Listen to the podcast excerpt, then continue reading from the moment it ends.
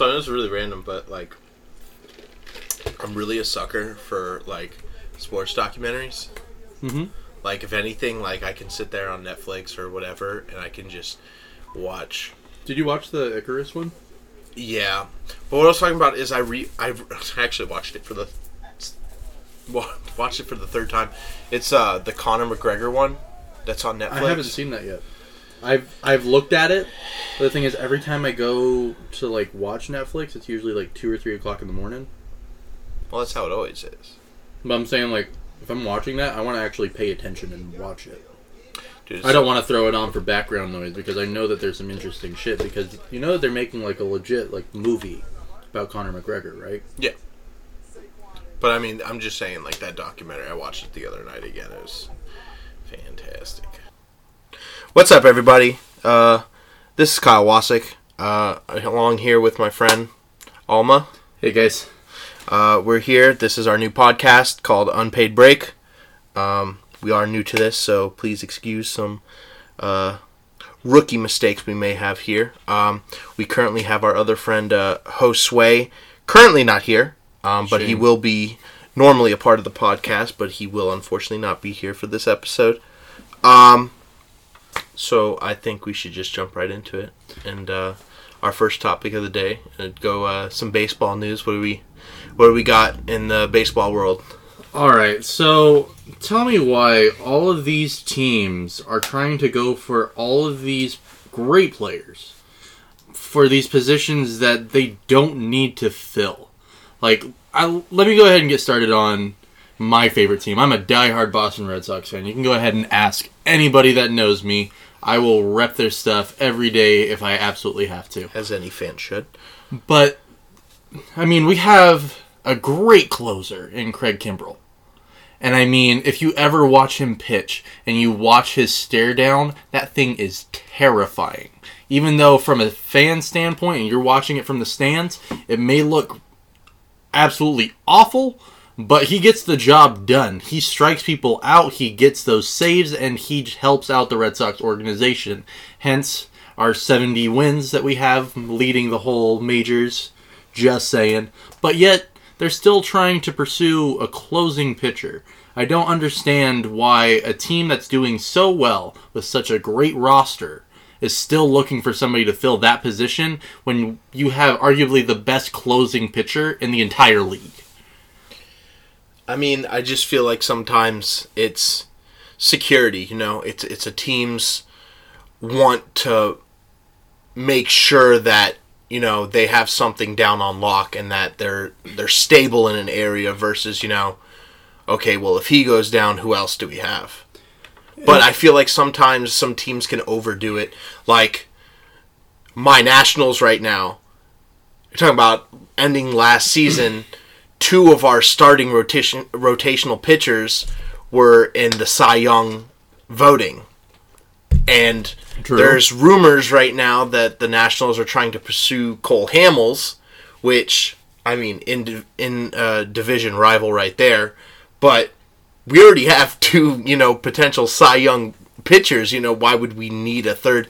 And on top of that, um, uh, the manager right now, I think, is overdoing the pitching staff, which is why we're dealing with some injury issues. And that's the thing, like just off of the report that we just listened to, uh, one of the big points that they said is that they don't really have a veteran that can really hold things down. So maybe even having Cole Hamels in there, maybe that's the veteran presence that they need, even though he would be a new face on the team. Presence that can understand a broken team, like the Phillies when he was there years ago.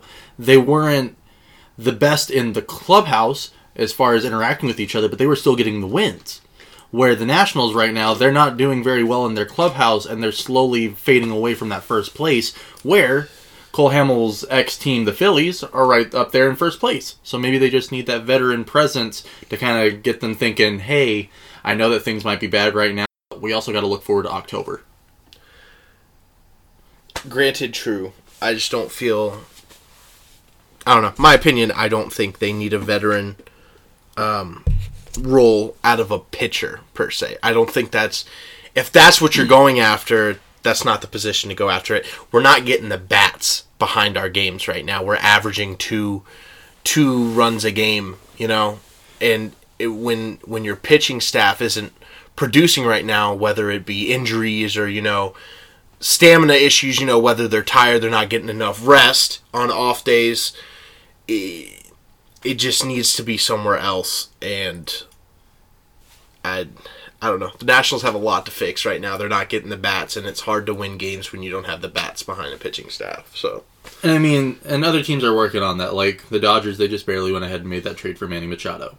See, like especially since he was batting a 315 over in Baltimore, but I mean, he wasn't a part of a winning squad. He wanted to be a part of something where he can actually go ahead and expand on actually being a winning player. Because I mean, he's a phenomenal player on his own. But if you had to look at the Orioles squad as a whole, you're never going to go ahead and get past the Yankees or the Red Sox. You're always going to constantly have to battle either for the AL East title or at least for that wild card spot, especially up there. So, especially now that he's having to go over to the Dodgers, I feel like he kind of has more opportunity to kind of show his skills, especially being over in LA, being able to show himself off. as a national fan, I thought I couldn't hate the Dodgers enough already. then they had to go and get Manny Machado, man. But it's all right though. I've I've accepted our fate. We're not making the playoffs this year. It's going to be fine. Bryce Harper's going to leave, and then our team is just gonna. I, I wouldn't necessarily say he he's gonna leave. He's going to leave. I mean, especially after having to win that home run derby back at home, you're not gonna call that loyalty. Gonna pull LeBron. That's temporary loyalty. That's that's loyalty to your team when it's there. But Gonna pull a LeBron in the in the baseball world. LeBron, pull LeBron. hey, I'll tell you the way he's playing this year. He's only batting a, a 207, I think it is. Something around there.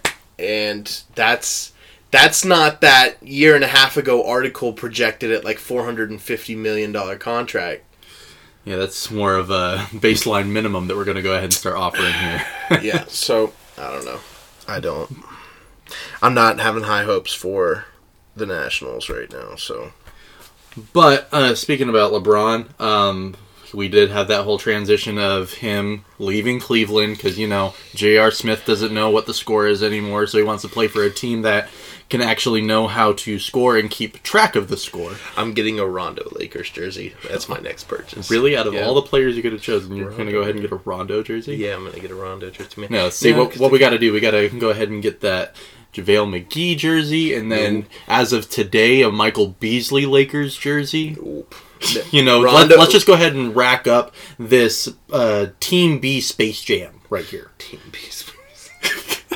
I don't. I don't know. I'm saying if I had to get a Lakers jersey right now, it'd be a Rondo jersey. But that's I mean, even over like Ingram, uh, like Brandon Ingram, because I mean he's still yeah. I got. Well, it, it's more of like a personal thing for me because like I, I've liked Rondo. I've liked him as a point guard. I mean, he hasn't been my favorite. Hashtag Derrick Rose. You know what could have been. Um, but no, like you know, back when he won the championship with the Big Three in Boston, Mhm. you know, I liked his style of play and I liked him as a point guard. And sure, you know, sometimes his attitude isn't always the greatest. You know, But I mean, it adds to the fun of the game. talking about a man that last season dropped, I think it was 27 assists in one game. I, I think it was somewhere close to there, It but was 27 or 28 And the thing is, I think he had like single digit numbers as far as like points. I think he had like nine points or something like that. Okay, side note for 10 seconds. I know it's not real life sports related, but the new 2K released some ratings, and Lonzo Ball is rated at an overall 89. Off of what? Did LeVar go in there and type that in? Rondo, his overall is a 79. Again, did LeVar go in to 2K and He say. I never lost? I- and then just decided to put 89 in there because. have. I mean, okay, Lonzo Ball's a good player. I'm not saying he's a bad player. He can definitely dish the ball well. He knows how to facilitate. That shot is so ugly. I can't get over that shot. It's in in a league where in a league where people, you know, I'm not saying Rondo's still great. He's a decent point guard. He can obviously facilitate the ball, but in this league right now, it, you know, your average point guard isn't known for distributing the ball. Mm-hmm. The average point guard now is looked at as, you know, you need to Be able to do everything. do everything, and you basically, to some extent, you need to ISO. You know, you, you look at you know Russell Westbrook, you look at Kyrie Irving, you know, you look at um, uh, Kemba Walker, you know, at times. You look at Damian Lillard, and they can all, to an extent, you know, they can play that ISO one on one, and when needed be, you know, you know, step in front of me, I can get to the basket. I got this, and I just feel like it's I I like the old perspective of the point guards where you, it's it's the point you facilitate in any way necessary. I'm not saying you don't need to drive, you don't need to be able to score. Absolutely, every position needs to be able to score. But it, I think it's really underappreciated now, still, where you can facilitate really well. And that's why I really like those small market teams. Like, um, granted, they're a high level team. San Antonio, before Tony Parker left, he was one of those traditional point guards where he didn't necessarily have to score that much, but he was also looking for every single player on the court to kind of show them off. And then also, like with my favorite team, the Utah Jazz, we have Ricky Rubio. Not gonna lie, when we first got him, I was dreading the season because I know that he wasn't going to be putting up double digit points, but I did know that everybody else around him was going to be getting points on the board. We were going to go ahead and facilitate the ball so well, and that managed to get us all the way into the playoffs, which nobody thought we were going to do, especially getting rid of Gordon Hayward. Yeah. But I mean, like, especially with the Spurs, like, you're talking about arguably the most modern team to play an old, an older style uh, play of basketball. You know, where it's like, you know, the the extra passes. You know, the the team ball. Whereas the more ninety percent of the league now, you know, it's it's that modern day and age. You know, it's like you got the center. You know, the center's got to be the stretch three point shooters, and you know you got to stretch the ball. And I mean, like basketball is always going to change. But Oh, yeah, and, and that goes with any sport too. It's not always going to be played the same way because you know people change. Like even like you know the most common thing. You know, athletes today they're not coming out the same way that they used to. You know, like even um, we'll touch on football in a minute, but the most uh, best way I can explain it is like in football, you know, the way um, linebackers, linebackers back in the day, they were one of the biggest dudes on the field besides the linemen. Oh yeah, You think of old school linebackers, you think, of, you know, big dudes, you know, like six five, you know. I'm thinking like Ray Lewis, Brian Urlacher. Uh, Well, Ray Lewis, yes, but he, him, and Brian Urlacher, almost in a way, was the middle ground into turning what middle line like linebackers are today. Because back in the day, down. big, brawly, massive, bulky dudes, and they weren't known for being fast. You know, they weren't. You know, so you're talking more like a LT. Yeah. No, exactly, exactly. That's what I'm talking about. And now, you know, you got these dudes that are, you know, 220, 225, and those are the bigger linebackers in this day and age. You know what I mean? They got to be quick off the edge, and I mean, we'll, we'll touch on that more. But basically, like, you know, the size and the stature and the style of athletes that are coming up now are way different than they used to be back then. And that goes with any sport, you know? So. But um, going back to the whole LeBron thing, uh, one thing that's really concerning me about the league in general is the transition of how play is being done. How you were saying that the centers are having to be able to do a little bit more, and that's why I appreciate teams like San Antonio and Utah and even Sacramento. If somebody wants to go ahead and talk to me about that one Well, on how they San play. Antonio, all they got is uh, Ginobili now. Everyone got- else is gone. Pretty much, and they're gonna have to relearn how to do everything. But I mean, they got DeMar DeRozan now, so they'll have to they'll work on something after he's done having his little fit from leaving Toronto. But about a joke but um, and that's something that I really hate about the league is that it's changing to be a specific way to the point to where a lot of fans are losing interest in watching basketball itself. I've been a huge basketball fan all my life, and it's getting to the point to where even watching my own team, the Jazz, I have a hard time watching them because they're playing good fundamental basketball. The way that kids are still learning how to play today. You're going to run the pick and Not roll. anymore. They're all watching Steph Curry shoot three pointers from almost half court. And that's all they want to And, do. Yeah, everybody wants to go ahead and see how far their range can go. And I mean, don't get me wrong, I try to see how far I can shoot, but half the time it's an air ball. But I mean, you want to go ahead and talk about a league that's so well diverse as far as how they play. Yeah, it seems like every game I watch, you're just seeing the star player grab the ball, pass half court, chuck it up, turn around, and expect it to go in. What what fun is that to watch? Russell Westbrook. Um, but we won't get into it. But it. like, how how much fun is that? Especially now that DeMarcus Cousins is over in Golden State. Like, Don't even- what what? Don't even. How is this even a fun even. game to even watch anymore when you're having the same teams every single year? And I mean, now that LeBron's not in the East Coast, maybe that will go ahead and change a little bit. We'll have Boston up in there most likely, based on how they played, or maybe even Philly. This is my personal opinion on the NBA right now when it comes to stuff like this. It, it it's all on it's all on which uh it's all on which half of the court you're looking at it from. You're looking at it from the court where it's like, you know, this is how it is now. If you want to beat us, do something about it. It's like okay, but then you look at it from the other standpoint where um, it even goes up to ownerships. You know, some owners aren't willing to spend that cash. Some owners aren't willing to do the luxury tax on going over so that you can afford these big name players.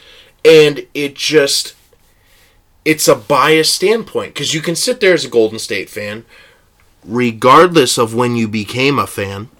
and you can sit there and go, "Oh, we're the best team. We have the best players. We, you know, it's not our fault the NBA allows us to do this or that we're physically able to do this."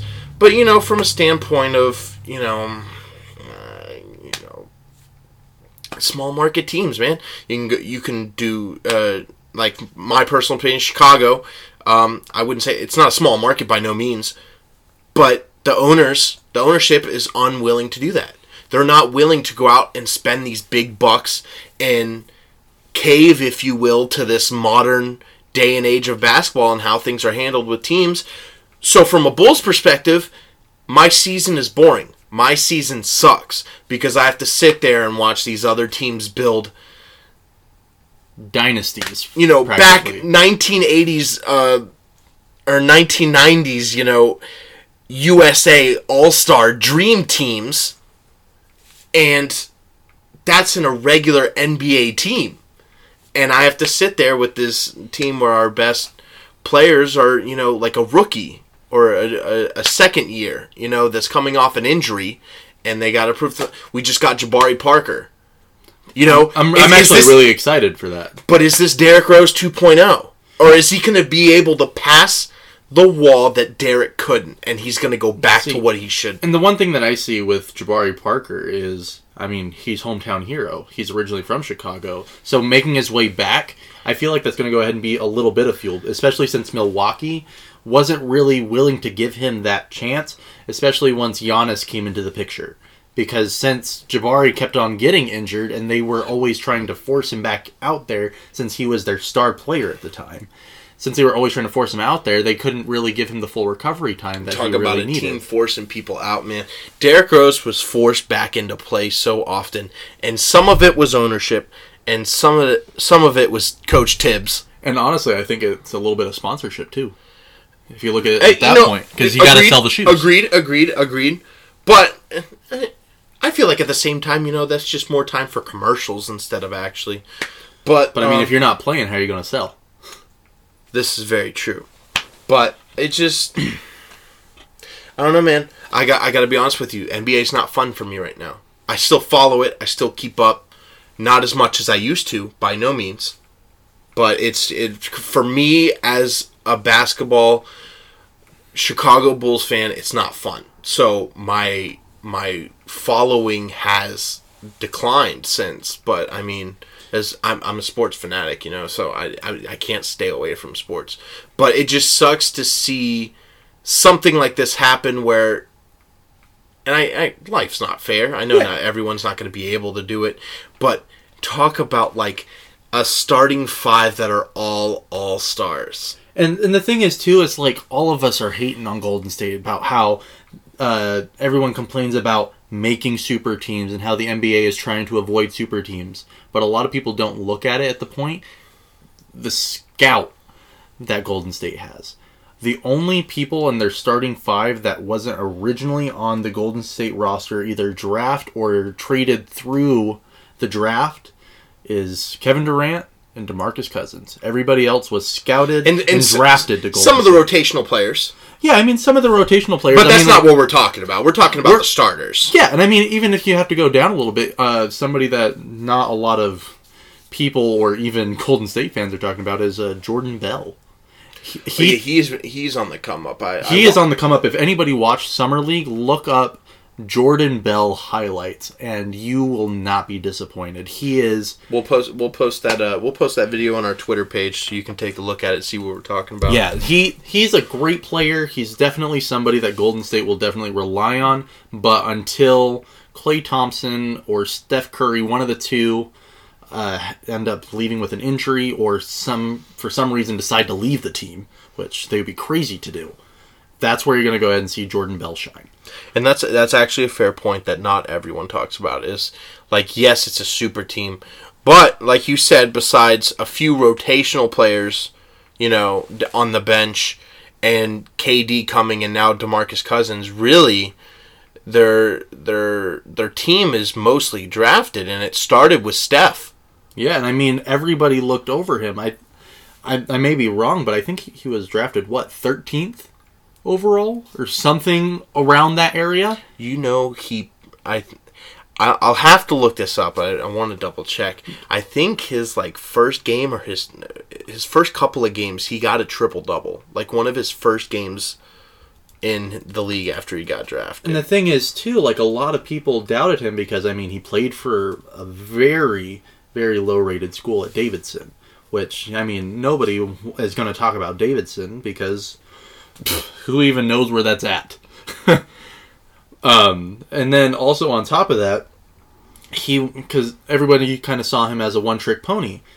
Again, being with Davidson and taking them into March Madness and actually doing well. A lot of people thought that that was a fluke. Maybe it was the tournament actually just kind of helping in his favor, kind of giving him the spotlight, and being Del Curry's son and being known for the three point shot, he has to show off these skills or he's not going to be a great NBA player. Because everybody's just going to go ahead and know him as Del Curry's son if he can't show up on his own. Now, if you talk to kids that are Steph Curry fans, I, I'm really curious how many of, of them know who Del Curry is knowing the true three point man over in Charlotte. That's what I really want to know is how many of these kids now that are going out here on the court trying to break people's ankles or trying to do that pick and roll and try to make sure that their highlights are being showed on YouTube or Snapchat or Instagram or whatever. I really want to know how many of them actually know who Del Curry is because that is a man that you're going to go ahead and look up to when it comes to three point shooting. Even like Ray Allen if you're going to go ahead and throw up some great names in there. Ray Allen, J.J. Redick, uh, Jeff Hornacek. These are some people that you definitely need to look up to, especially if you're going to think that Steph Curry is the only player that tried to defy the odds as far as shooting the three ball. Man, talk about a rant right there. True, and um, I do apologize. I was incorrect. It was like, uh, was it about like, it was about like twenty games in um, it was against the Clippers in his rookie season. So when they didn't really have, he had ten rebounds, he had thirteen assists, and he had thirty six points. Okay, as a rookie with Golden State, with when I they mean, weren't in their prime. That was when they were still wearing the actual warrior on their jerseys. Which that's another thing. I want to know how many of these young people here that are still like trying to figure out if there's any other teams besides Golden State, if they actually recognize those jerseys too. I mean, going back to like Baron Davis and Jason Richardson, Corey Maggette, like the guys that were rocking these jerseys here before they decided to go back to the retro look. Um, when you were looking up those stats, did you see where he was drafted as far as position wise, or Uh, I did not see what I can find that out. But I mean, you're talking about um, a Golden State roster in his rookie season. You know, he a very very young Monta Ellis with him. Okay. I, for- Uh, I forgot that he played for Golden Yep. State. Uh, you know, an older, well, not older, like yeah, but uh, you know, a Stephen Jackson. Stephen Okay. Jackson was on there. Jackson was But this was push for a before you know forward. he came out to what he is, and I mean, me personally, the only other names you know I can think of that were on there was like C.J. Watson, but I mean he played for the Bulls for a stint of time, so I know who C.J. And, Watson. and I was. mean, C.J. Watson, he wasn't that standout player. He was always no, that, and this is like you know, that backup point guard that when your star needed to rest, he could still go ahead and facilitate the ball and actually get some good points up on there. yeah. And I mean, So, I mean, even now, I think I think he's still playing for Orlando or something like that. Granted, he's probably not getting very many minutes, especially with how the league is changing. But I mean, he's still out there trying to make a buck or two. Yeah, he um. excuse me. Um, but yeah, you're talking about a, a, a Golden State team who essentially, you know, didn't have any anybody. And then they just managed to find a great scout, and now they have the super man team that everybody is complaining about. Which, don't get me wrong, being a Utah Jazz fan, we have to run into them so many times every single year, and I will complain about them until the end of time or the end of Steph Curry. So. You'll probably hear about that a lot more, but I do respect the scouting. Uh, tidbit: uh, Steph was drafted seventh. Seventh, okay. But I mean, he wasn't number one overall. Nobody was No, freaking talking out about a about point, uh, an undersized point guard coming out of Davidson, who didn't get, you know, he didn't really even get any scholarship. And I was gonna say, wasn't Davidson pretty much like the only one that offered? it was him? like it was like his last chance well i wouldn't say chance but yeah it was like his last opportunity you know to to go somewhere to college and get a ride and they almost had that cinderella story in the, Yeah, in the the, March the Madness. March Madness tournament that year i think they made it to I think it was Elite Eight. yeah and then they got knocked out but, But I mean, even for a small school like Davidson, making it to the Elite Eight, that gets you something. I mean, just like uh, Loyola Chicago. Talk about that Cinderella story. and i want to say it was like five or six years ago vcu made it to the final four Oh yeah, I mean, this happens like all the time, and nobody seems to talk about it after because I mean, they're not winning. yeah Nobody's talking about the players that are coming out of these schools either because I mean, we don't have a lot of footage to go ahead and watch all their highlights. I mean, if you're not going to Louisville, Kentucky, Duke, North Carolina, who are you?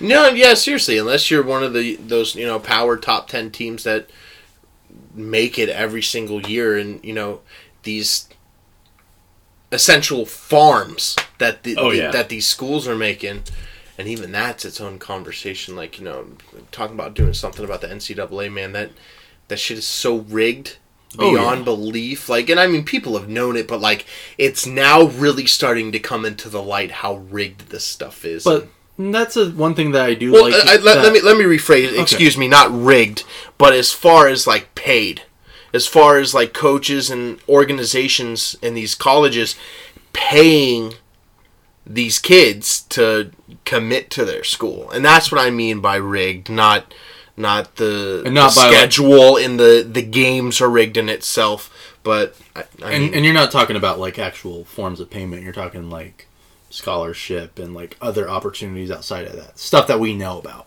Not like No, I'm just talking about like the scandal that happened last season With, the the the, Arizona, co- right? the the recordings of like these players or whatever either admitting or something. Someone was told that these coaches and these schools are paying these kids like cash and with like cars and financial stability. And uh, I think there was one kid said like even like they bought his mom an apartment or bought his mom like a house or something. And it's like to just commit to your school for a, a, student to go there one, maybe two years. And that's one thing that I do like that Adam Silver is really taking a big stand on, uh, the commissioner of the NBA.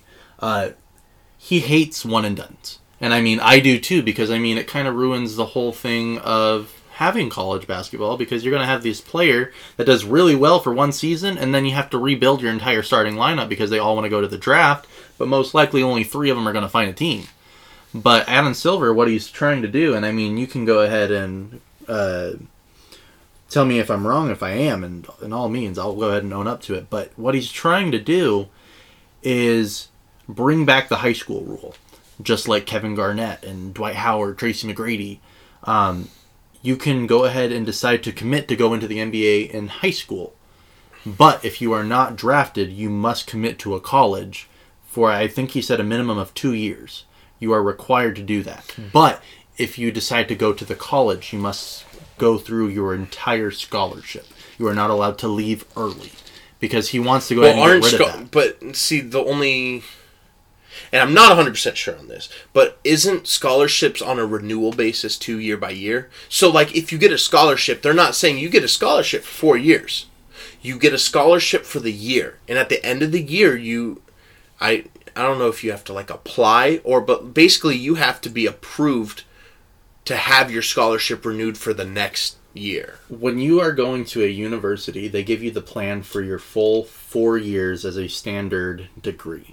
And they go ahead and tell you how your scholarship is spread out. I, or at least that's how it is at my school over at Jacksonville University. Like, that's how they go ahead and tell you how your funds are. They'll go ahead and tell you here's your amount of scholarship you have per year. This is what you have at loans per year, and this is what it totals. So if they were going to go ahead and submit something like this, I believe that they would go ahead and have to submit a four year plan for them to go ahead and do that. And I'm pretty sure if that does end up being the case, they'll find a they'll find a shady way to go ahead and do, I was gonna say do I, year I don't think that would go over well, and or I don't think many people would do that. But I still think that even for like the kids that decide to go straight from high school and then they end up not getting drafted, I feel like it's a good opportunity for them to go ahead and fall back to go to college instead of just, you know, high school being done and then not being able to pursue their dream anymore. Because I mean, I know that I would hate that if that was the shoes that I was in. Yeah, I just feel like I don't know. I mean, uh, obviously, education's important, and uh, you know they need a fallback because you know anything can happen, and you know in in one play in practice, your career can be over, and then you got you have nothing to fall back on. So it just I feel like I feel like something needs to be fixed.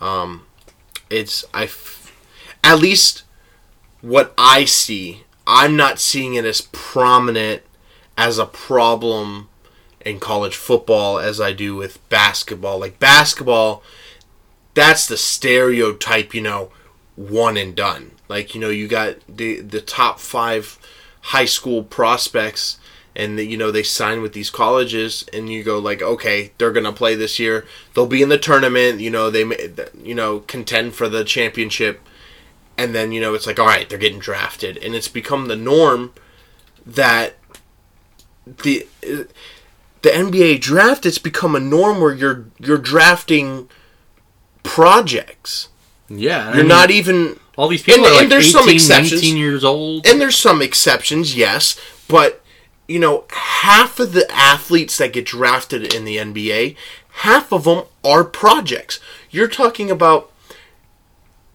draft where you go and it's like okay, but his shots off or you know he needs to work on his ball handling or you know so, he needs to work on something else but yet they're getting these draft picks and you think of a um NFL, NFL draft. I see complete athletes that don't even get looked at go undrafted in seven rounds. Seven rounds of 32 picks. And you're telling me there's complete athletes in that sport that don't get looked at. And they go, oh, we'll, we'll, we'll sign them to our practice squad. I mean, just look at the Patriots roster. If you look at half of their roster, I mean, a majority of them are after the third round because a bunch of people aren't willing to look at some of these athletes that maybe go all four years at a school and actually put in their time, get their degrees, and actually have a plan B after their respective sport. Yet, some of these teams aren't willing to pay that extra money, yet they have this nice young prospect that they can go ahead and work on for the next 15 to 20 years, even though they'll probably look for a winning team like Golden State in four.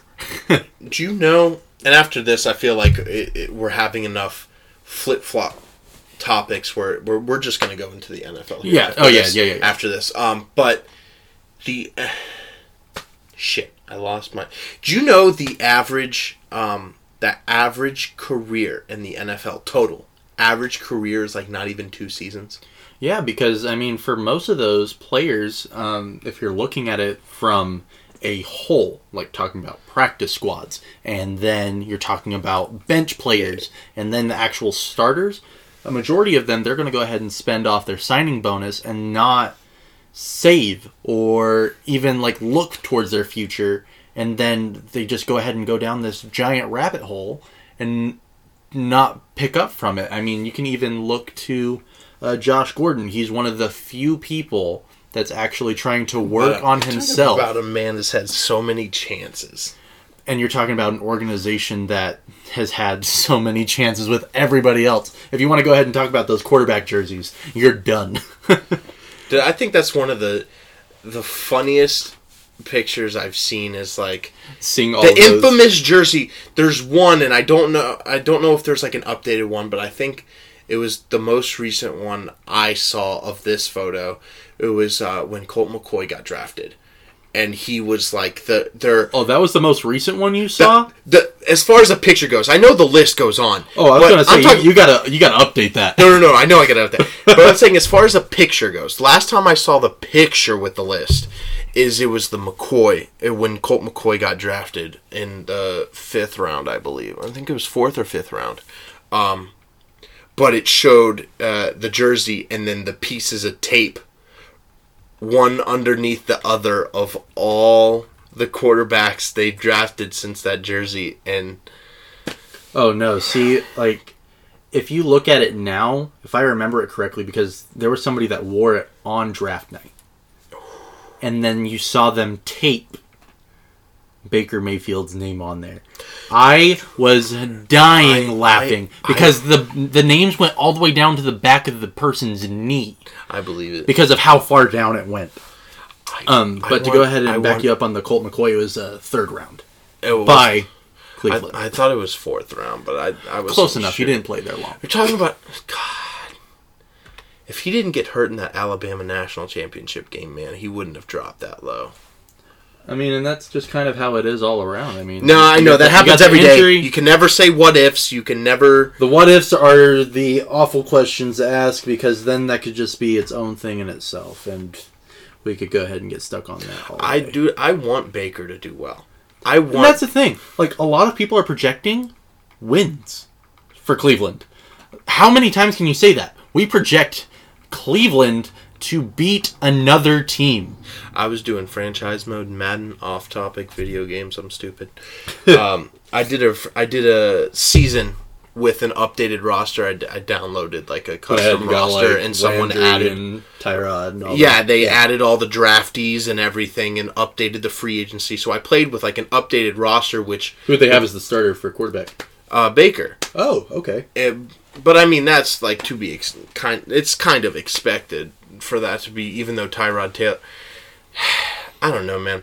I think quick before I lose topic. Um, so I played my season. I played as the Jags because I wanted to continue off of what they almost accomplished last year. Myles. Jack wasn't down, but we won't get into that. Um, and I played with the Jags, and they had the Browns go thirteen and three With the updated roster? with an updated roster.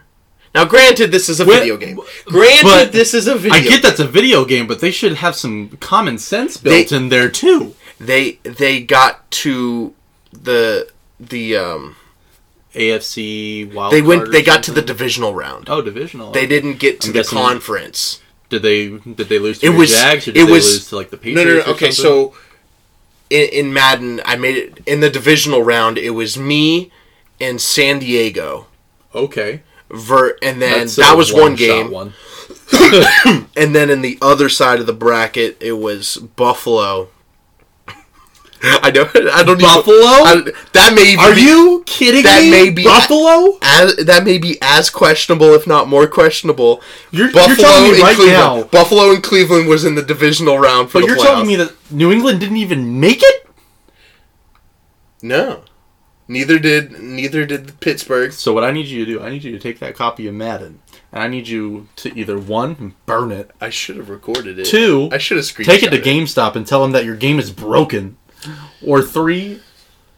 I don't even know if I can make up a three because that's ugh, that that ugh, that that really pulls some strings for me right now.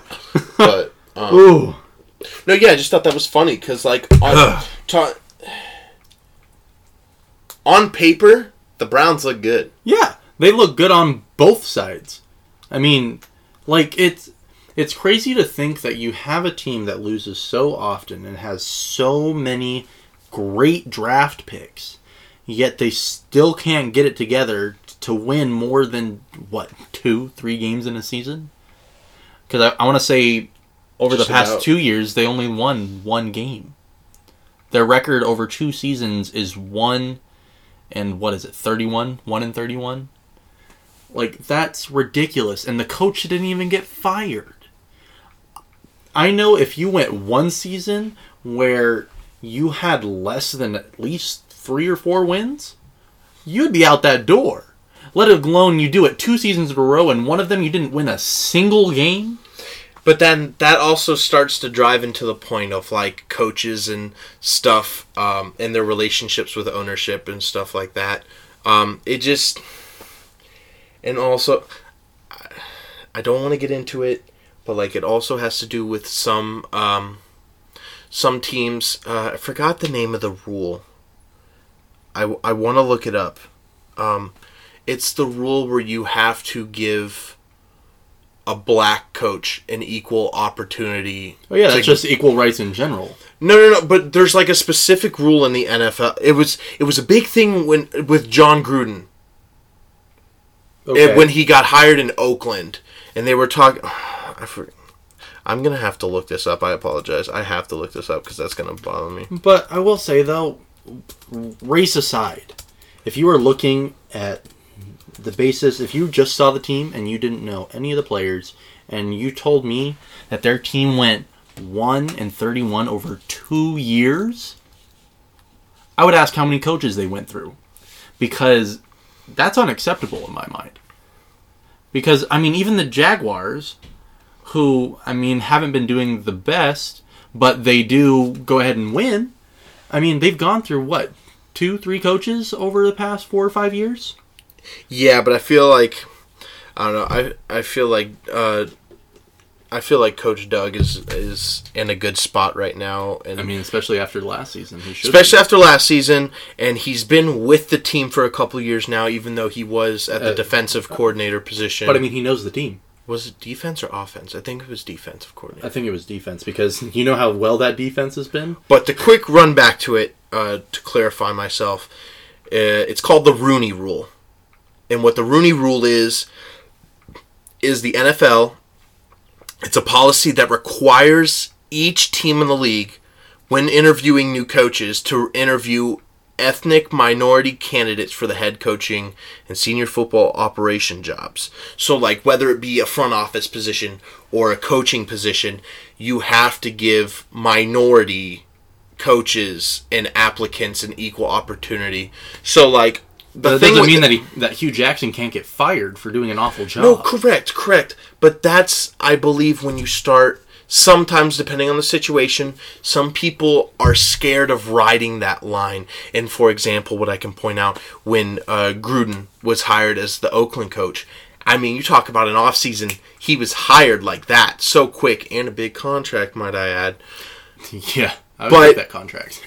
So many articles when he got hired was did the Oakland Raiders follow the Rooney rule? Because they were like well we didn't see them uh, or we didn't hear about them interviewing you know a minority for the position. So but that's what I was talking about is it's like and I know it doesn't excuse um excuse excuse awful performance or awful coaching whatever it may be but I just feel like and I'm not saying anyone right now does it in the NFL or anyone in general, but there's some people that like to play the card when it's not needed. So, uh, and I think some people are scared of having to deal with that situation as a whole. And I'm not saying that's that that's the case at all in any of those positions, but I feel like that is something especially with everything that's going on right now that that can't be in your head. Or like there's no way it's not. You know, so you just want to you want to give everyone a fair chance. And also it it even simply sometimes it's like you don't want to give up on them or you see something or we may not see everything behind closed doors that they know so they may they may be thinking you know oh this is really close to where we want to go so we're going to try to ride this out and sometimes that goes on longer than needed Yeah, I mean, this has been a long ride straight up in the dirt. I mean, they're pretty much drowning themselves. So, I mean, with all these teams that are trying to not be the Browns, um, you have all these quarterbacks that are really just trying to make their way into the NFL because I mean that's that's the dream. You're playing football as little as let's say eight years old. You're playing that first contact or flag football, making your way into middle school slash junior high, high school, college, and then you get the big payday, making your way into the NFL. So you have a lot of these teams that decided to take their risks on getting these quarterbacks. I mean, you have the Browns, you have the Jets, the Bills, the Cardinals, and then you also have the big surprise with the Ravens. And I mean, I still don't even know what's going on with the Ravens on that one. Because I mean, you have Joe Flacco, a guy that you pretty much said since day one he is going to be your Brett Favre. And yet, all he has done so far is gotten you a Super Bowl ring and a whole bunch of injuries. Yet, for some reason, they decided to go ahead and draft Lamar Jackson and also Which sign RG3. not pleased about one bit Oh yeah, no, I I wouldn't be pleased about it either. You, if you got to think about it, I know I'm injury prone, and I know that I have a good arm. But when you're bringing in these two athletes that have a completely different set of abilities than I do, you know that the entire team is going to be going in a completely different direction, and you're getting the boot. It's just how long is it going to take? Yes, but also with RG three, I wouldn't even like. I I know what you're saying, and like you, you're. you're I'm not even saying RG3 is the threat. no, I I'm know. just I saying know, yeah, yeah. you can see that those two players have You're, the you're same using skill set. him to make a point because it, it goes along with the type of player that Lamar Jackson is. In my personal opinion, I think Lamar Jackson is literally just going to be a RG three 2.0. He's not going to last that long in the league. Well, That's my opinion. I I, wouldn't want to see him succeed. Oh yeah, I would love to see him succeed, especially a mobile quarterback that can go ahead and succeed. The last time we had that was Cam Newton, and even then, a lot of people want to go ahead and criticize him. But But yet, then you have to compare them to Cam Newton as far as a mobile quarterback Russell- being successful. Russell, But um, if you had to, if you had to pick a platform, pick a platform. you can't. You but th- they're both mobile, but they're not the same. That's what I'm saying. Like they both play in like two completely Cam's different offers. Cam, offenses. Cam's a goddamn rock. And I mean, he really is. He's a wall. I mean, every time he runs, he's trucking everybody over. Where Russell Wilson is all about his mobility and actually being able to create that space. So I mean, it's just So it it's nice to see that there's quarterbacks that are doing this, but at the same time, it's like there's not history. a lot of. his history represents they don't They they, don't- don't, work out. I mean, if we have to go even more recent, look at Johnny. I mean, he's making his way into Canadian football. Hashtag comeback season. The Comeback. Johnny, the Johnny Manziel comeback will be real. Mark my words. He, he. Which, by the way, within like the last couple of hours from the time that we recorded this, um, they did say that they are trying to get Johnny Manziel to start for the Montreal Canadian football team by their next game. He was just traded today. They want him to go ahead and start the next game because the coach for the Montreal football team was his same coach at Texas A&M, and he knows the abilities that he has. Well, that's a part of anything too. I guess with any job aspect or perspective when it comes to that is like the personnel. You know, you know, if you go into a team with familiar personnel, you're gonna have biased outcomes as opposed to going into somewhere where you don't know. But I mean, if you're, if you're personnel. looking at it all together, you still got to know your team. No, you, true, and absolutely. You know your coach, absolutely, and you know that the coach knows exactly what you as an individual can do. But that individual doesn't mean anything until they make that connection with the whole team. Yet you're giving him what, like five days? Yeah, but then how can you look at that from a free agent perspective? Like, Well, usually the free agent is given a little more time. If you think about it, I mean, there there are some cases where they're thrown in, and that's just because they might know the playbook. But at the same time, how well do they really do in their first game?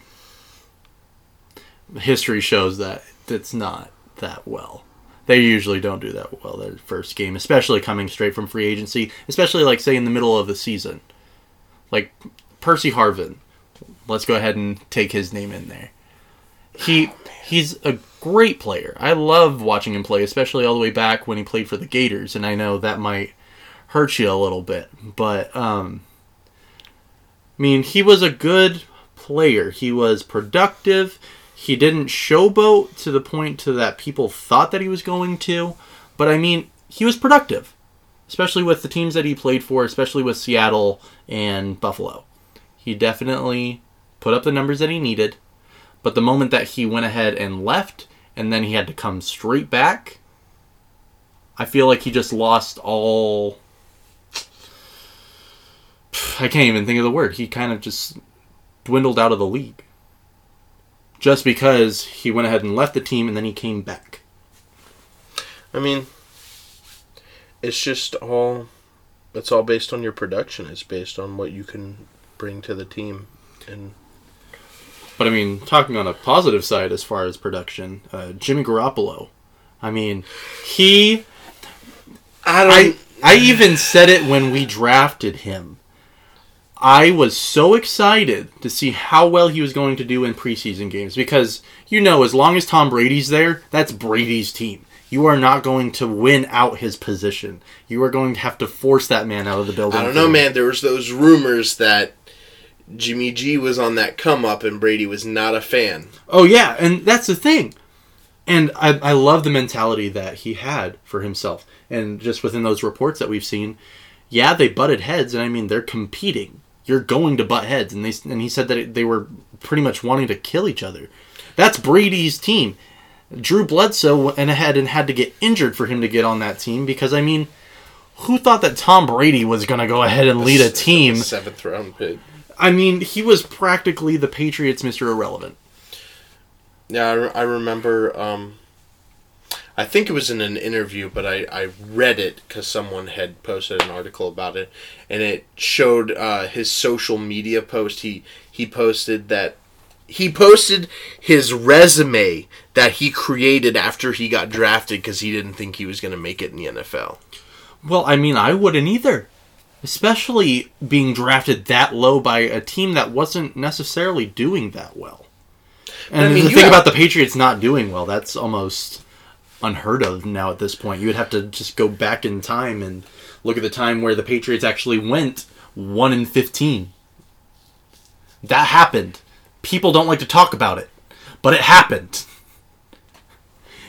And it's it still hurts the fact that being a Patriots fan, I do have to look back on those seasons and to know that we did come from that low of a point. So I know Not, but most fans don't do that. They look at relevance. They look at relevance when it's there, and when the relevance isn't there, all they look, all they do is look back. So it's it's all on it's all on based on how your team's doing. Like for me, I mean, as a Bears fan, I'm also a Jags fan, but as a Bears perspective, you know, the the most relevant thing I can look back to where we were good was when we went to the Super Bowl and lost to Peyton Manning and Devin Hester's rookie season. Rex but Grossman. even then, talk about Rex Grossman being a fucking Super Bowl quarterback. but um, we won't go there. But I mean, even that's not full relevance 'cause we didn't win. That was that was one good season we had, and we went to the Super Bowl and we lost. Before that, I have, I have to go back to Walter Payton with Mike Ditka as the coach and you know Jim McMahon at quarterback, and you know that's that's the most success that I can go back to as far as you know when my team was relevant. And you know now talking about the Bears in the division and living in the shadow that is Aaron Rodgers and the Green Bay Packers. And the thing is, it's like you can't even really focus in on just like the Packers being the dominant Well, not team in the division. but the past couple of years, it was Green Bay's division. I Oh, mean, yeah. it- you know, Aaron Rodgers was king of the castle, and everyone else is trying to dethrone him. But I'm telling you, Minnesota is a true threat again. oh yeah, and and the thing is, it's I hate the fact that Case Keenum is not there anymore because you know that the way that he played. They could have done so well with just keeping him as a backup, but now that they're going to go ahead and keep Teddy there, who hasn't played in what a full season, yet they're trusting him with their entire team, and no one even knows who the backup is at this point. I know I don't, and yet they're supposed to be on everybody's radar. Yeah. I, I, I, I, I truly believe. I think Minnesota will win the division. I think Minnesota will take the division. I think um, Green Bay is next. Go ahead and You take the just- wild card.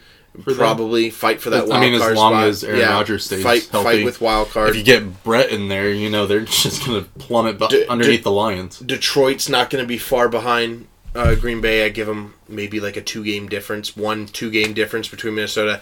And as much, you know, I try to stay unbiased, and I, I don't. I like what the Bears have done, but I don't think it's enough for them to start. Th- There's been people trying to say and justify that the Bears have a shot at playoffs. I don't think that's the case. I've looked at the Against yeah, I've seen their schedule. I've seen their schedule, and I I personally think the Bears win maybe five six games. yeah, I was going to say with that division, I feel like all the teams it's slowly becoming the NFC East. How every single year it's always been like a different winner of the division every single time, and their records were always so close.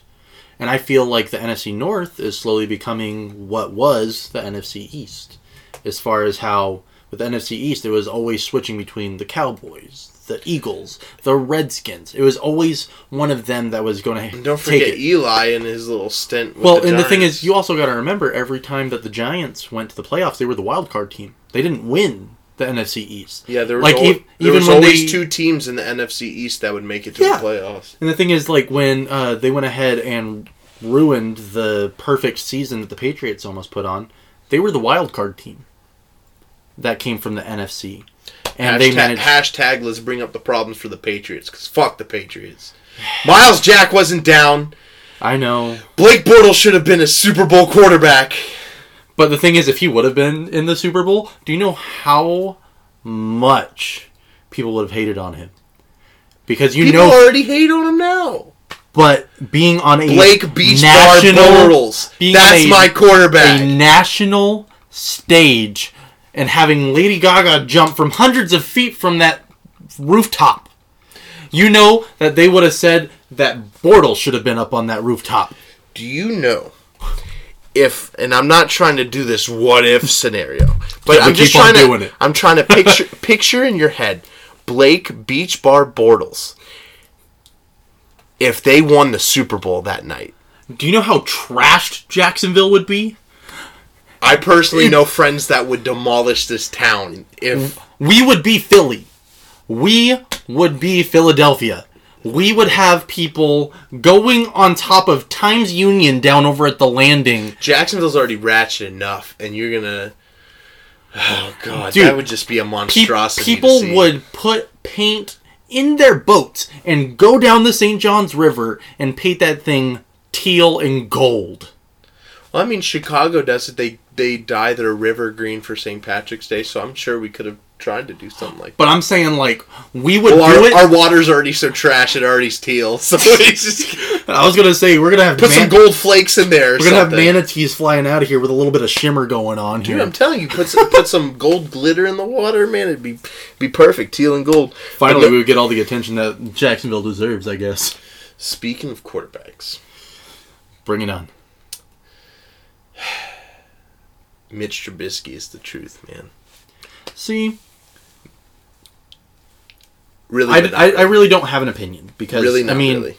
n- with the Chicago not really being on a national stage, I, I don't really have a lot to go off of. And I mean, you being a Bears fan, there's the bias, but then again, you also probably watch more of his game than I do.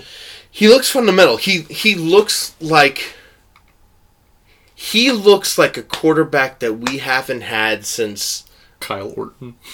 No, dude, not even. not even. Don't you dare put that. No, no, no, no, no. I would fundamental like a good quarterback since Jim McMahon's two productive seasons with the Bears.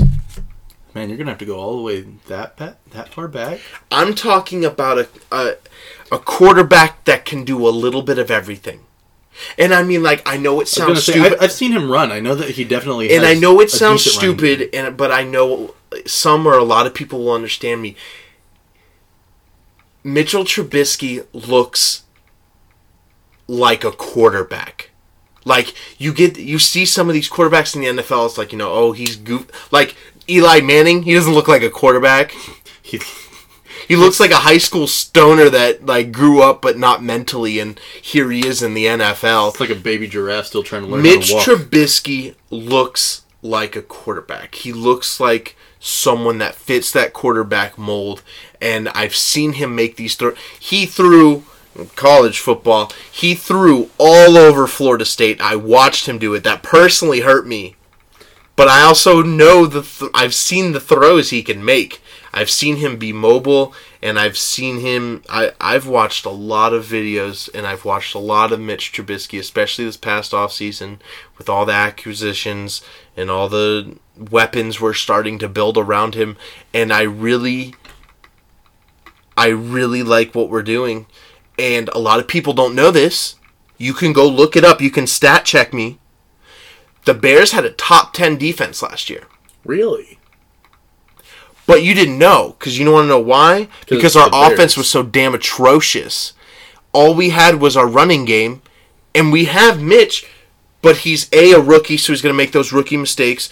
Which comes with the territory. And B, can you name our? Uh, could you name the Bears' top receiver last year? I'll do it for you, Josh Bellamy. Can you tell me where Josh Bellamy played before he was on the Bears? Can you tell me? no, I can't. Guess what? I can't either. All right.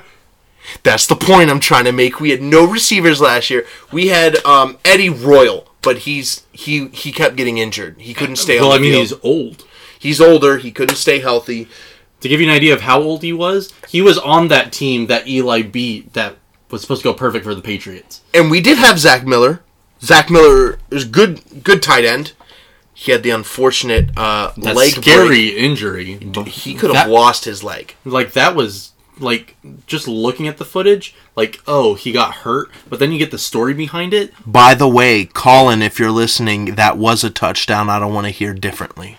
but anyways, proving a point proving a point there. But no, he was good. Um, I I can be honest with you. I don't know where uh, Zach Miller is as far as you know his returning or like his timetable. Um, I know we got uh, Ebron oh eric ebron signed with fr- the from the Philly from Philly. Zach Ertz backup no eric ebron came from detroit was it Detroit? he was he was their starting tight end for No, Detroit. we. I may be talking about the wrong person. I'm I'm thinking Are- are of thinking Ertz's of- backup. uh brent Celek No, I apologize, everyone. I have to stand. I have to check here because I may be wrong about my mr mr madden over here Mr. Madden over here. I can't even name the the tight end that we got. yeah i was gonna say if i'm if i'm not mistaken eric ebron was uh 85 for the lions and the backup for ertz was brent Celek who'd you guys get We got Trey Burton from Philly. I don't know why I said Eric Ebron. Trey Burton. Nobody we even talked about. He had a touchdown catch in the Super Bowl. So, what does that really mean? Not much. But I mean, Nick Foles had a catch in the Super Bowl, so I'm still reliving those. Tom Brady could have had one, but his hands are trash. Do you know Madden 19? His catching rating, I think, is It's like a- higher. It's higher than Nick Foles. Yeah, I mean it's it's something so stupid and irrelevant, but I just think that's funny. Um, It's all for those YouTube videos. but no, we got Trey Burton from Philly. Um, we signed him on a two-year deal for eighteen million dollars. See, a move that the Patriots are about to make, which I think is ridiculous, because he the player that they're looking to trade has so much potential, but they're looking at trading Malcolm Mitchell. I mean, I don't know if you guys know who that is, but he was the star receiver for Georgia. And we went ahead and drafted him and then put him off to the side because, I mean, we have a great receiving core. But the fact that you're looking at dealing him after, you know, we just got rid of a guy named Jimmy Garoppolo and then he went ahead and decided to be successful. The fact that we're able to work with these guys and then treat them like they're nothing blows my mind because he was such a great receiver in college. And yet, the few plays that he has done for New England, yeah, it's been short yardage situations, but he's had a couple of plays where he's been the main focus of our receiving core for some of the games. Like, it. I don't understand how Belichick can tell these players that he is solely devoted to them and how he has a spot for them on the team and then deal them away like it's pocket cash. I mean, And I get that it's a business, but then on the same end, it's like it is. And with Belichick, it always has been. And Belichick, it's all about position to win. And I mean, at the end of the day, you know, that's what everyone wants. You know, you don't. I mean, you play for fun, yeah. but you play in the NFL because you want to win. You want to be successful. And yet some of these Jimmy Garoppolo, I guess he wasn't their way to win. Yet San Francisco is like, yeah, go ahead and give he him to was me. their way to win, but they Like you couldn't have hold off for a second. I mean, you seriously traded him off to San Francisco, and they got rid of Brian Hoyer just so then the Patriots can sign him for less. if this makes any sense what I'm trying to say, if this makes sense. They they found the guy to replace Brady when when his career's done, but they found him too early. If that if that makes sense. Oh, yeah, that definitely makes they, sense. They've they've coached him, you know, they've prepped him. I mean, you're talking about Aaron Rodgers situation 2.0 possibly. We'll we'll see how he pans out in San Francisco and what I he mean, after that contract, you better pan out to what they expect him to be, or Yes. he's gonna be a joke. But talk about the same situation, man. You're you're sitting behind a Hall of Famer, Oh yeah, and you're you're learning from you know the best. Whether you think he cheats or not, um, we're not talking about that though. Not talking about that. Um, but sitting behind a Hall of Famer and learning, you know, correct reads and you know play style and what decisions to make under which situations and Aaron Rodgers 2.0 situation and the fact that you hope he turns out just as successful and if not better than what you had. That's what you always want when you get a new player at a position. But I think they drafted him, my point. They drafted him earlier. Like their plan was so have him develop under Brady. but Definitely. but I think they've they've collided with the time where this is his time where he needs to play. But the Patriots aren't ready for that cuz Tom Brady's going to play until he's fucking 78 years old and in a wheelchair. But if that makes sense, I think they drafted him too early and he, it's like, okay, I'm ready to play and I need to play. And the Patriots are like, well, you're not going to start over Tom Brady. So I think this were a little part of uh, bumping heads may have came in there as well. See, and my only concern is too is like he's a great player. I absolutely love the way that he does things. I love his work ethic and just the way that he plays overall is fun to watch. Especially with him being the guy that was under Tom Brady and now he has to prove himself. I'm just scared that he's going to become Jay Cutler. Why'd you have to bring up Jay Cutler? Because he did all right in Denver. They had some playoff runs. But And you then- you can't compare that.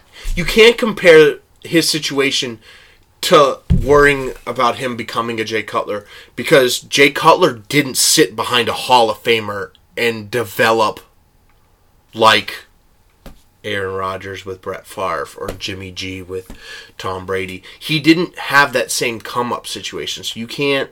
I understand that. Well, I'm just saying, like the whole trade situation.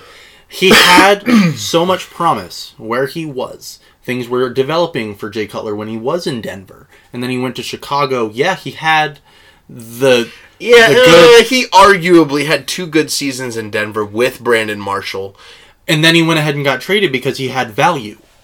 Correct, but And then Chicago, Chicago. still didn't have receivers. But I'm saying they saw value in him. So they went ahead and traded. And he, if I'm not mistaken, he had a good couple years in Chicago.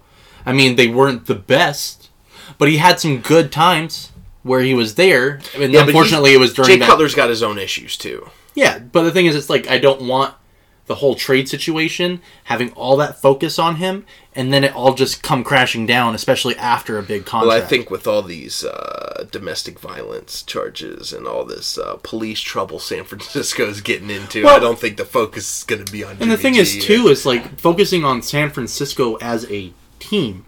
I'm curious with his whole dating situation that he's going through with uh, a little Miss uh, adult. Kiara. Mira or whatever. her name- I think it's Kiara Mira or Kiara. You would Mia. probably know better than I would. I- but Wow, um, thanks. Um, Um, but the thing is, San Francisco, when you look at their quarterback history, taking out Colin Kaepernick, they have always had a quarterback that was clean cut.